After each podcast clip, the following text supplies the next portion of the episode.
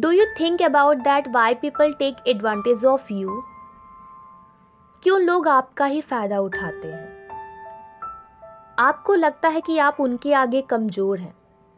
वो आपसे कहीं ज़्यादा मज़बूत है। इसलिए वो लोग आपका फ़ायदा उठाते हैं। लेकिन वास्तविकता ये नहीं है। बल्कि आप ही लोग हैं जो उन जैसे लोगों को ये अपॉर्चुनिटी देते हैं कि वो आपको चोट पहुँचाए। आपका फ़ायदा उठाए।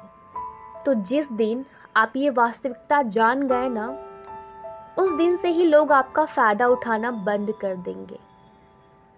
इसलिए दूसरों को ब्लेम करना छोड़ो और खुद को खुद का स्टैंड लेने के लायक बनाओ।